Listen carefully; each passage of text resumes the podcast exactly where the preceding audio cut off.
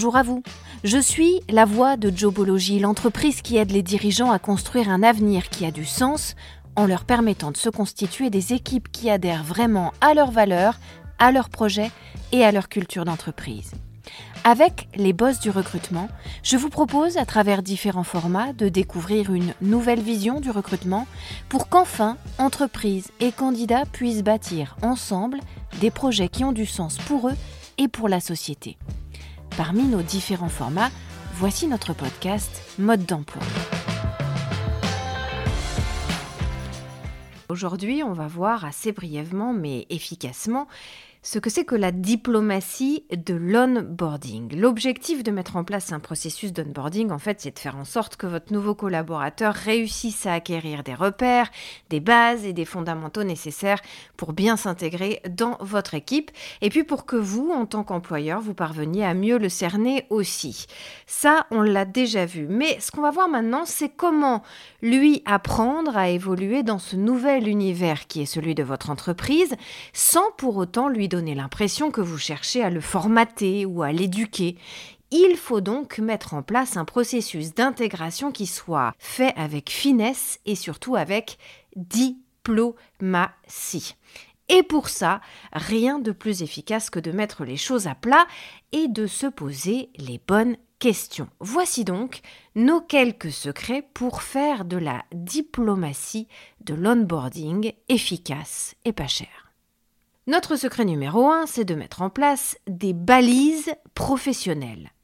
Vous devez donner à votre nouveau collaborateur des repères, des éléments de fond qui vont lui rappeler pourquoi il a décidé de postuler à votre offre et d'intégrer vos rangs. Cela va de sa fiche de poste à ses objectifs en passant par sa mission globale, ses missions particulières, son planning, la vision et les slogans de l'entreprise, votre stratégie, vos ambitions pour lui. Mettez tout ça noir sur blanc sur des petites fiches mémo et glissez-les dans un joli dossier à lui remettre le jour de son arrivée. D'ailleurs, si vous voulez vous remettre en mémoire les trucs et astuces à ne pas manquer pour le jour J de l'arrivée de votre nouveau collaborateur dans l'entreprise, je vous invite à réécouter très attentivement les épisodes numéro 25 et 26 des boss de l'emploi. Notre secret numéro 2, c'est d'appliquer une philosophie dans le travail. Donner des repères à votre nouveau collaborateur, c'est aussi l'intégrer dans une certaine philosophie. Donc, personne n'est uniquement mercantile et matérialiste, uniquement intéressé par un salaire et par des avantages pécuniaires ou en nature. La nature humaine fait que chacun d'entre nous a aussi besoin de sens, besoin de travailler selon certaines idées, selon des valeurs, selon une ligne directrice. Pour ça, il faut donc mettre en avant votre marque employeur, votre culture d'entreprise, votre charte, votre ligne de conduite. Rappelez aux nouveaux venus que vous avez des exigences déontologiques, des exigences éthiques, des exigences environnementales, mais aussi sociales, et mettez en avant votre politique RSE, responsabilité sociale et environnementale.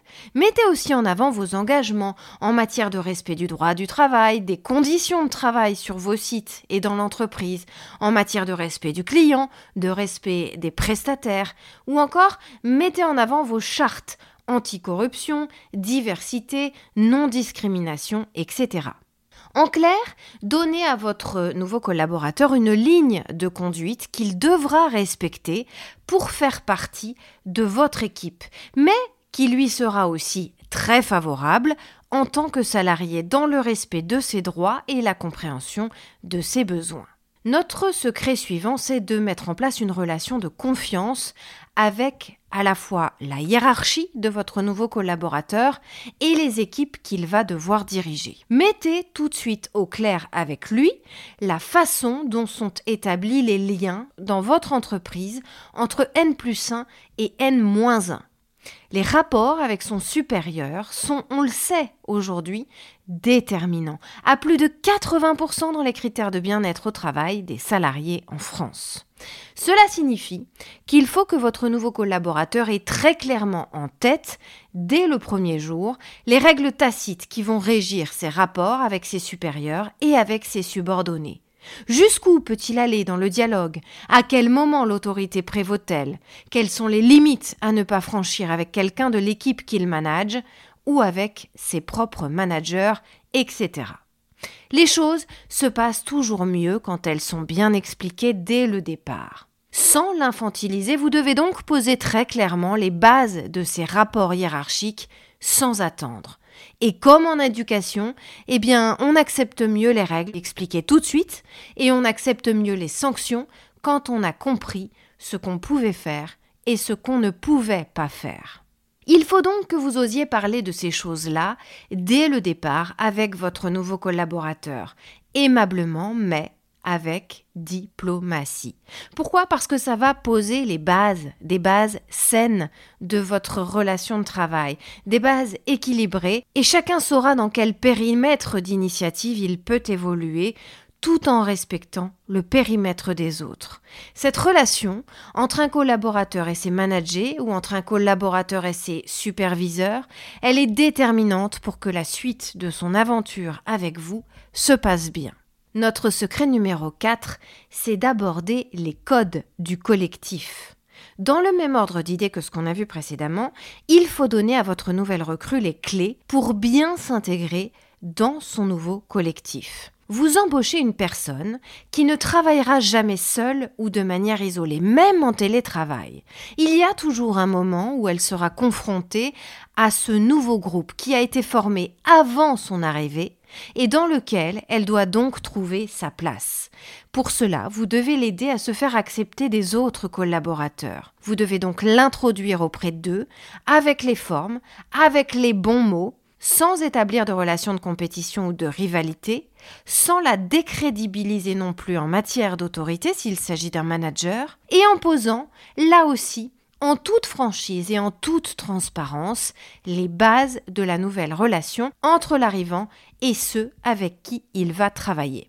Dans le sens inverse, vous devez donner à votre nouvel équipier les codes, explicites et implicites, de ce groupe qu'il va devoir séduire pour s'y faire une place. Avec subtilité et avec adresse, faites-lui comprendre que c'est bien de s'approprier tel ou tel code pour mieux s'intégrer au collectif. Et en face, demandez évidemment à ce même collectif de faire preuve de patience, de tolérance et d'ouverture d'esprit envers le nouveau venu. Notre secret numéro 5, c'est d'avoir un cadre et une méthode. Quand on est nouveau dans une entreprise, ou même d'ailleurs en mobilité interne, quand on est nouveau sur un nouveau poste, on a besoin d'un cadre, on a besoin d'habitude, d'un quotidien qui sera bien orchestré. Pourquoi? Eh bien parce que ça sécurise quand tout autour, tout change, a fortiori dans le contexte actuel hyper insécurisant. Il faut donc que vous donniez à votre salarié une feuille de route avec des objectifs, et pour ce faire avec un calendrier qui comprend des étapes de travail. Donnez-lui un planning, donnez-lui un emploi du temps qui, même s'il doit être flexible et adaptable à la demande, par exemple, eh bien lui permettra quand même déjà de prendre des habitudes, de rythmer son temps professionnel et d'acquérir une méthode pour comprendre les procédés et donc pour être efficace.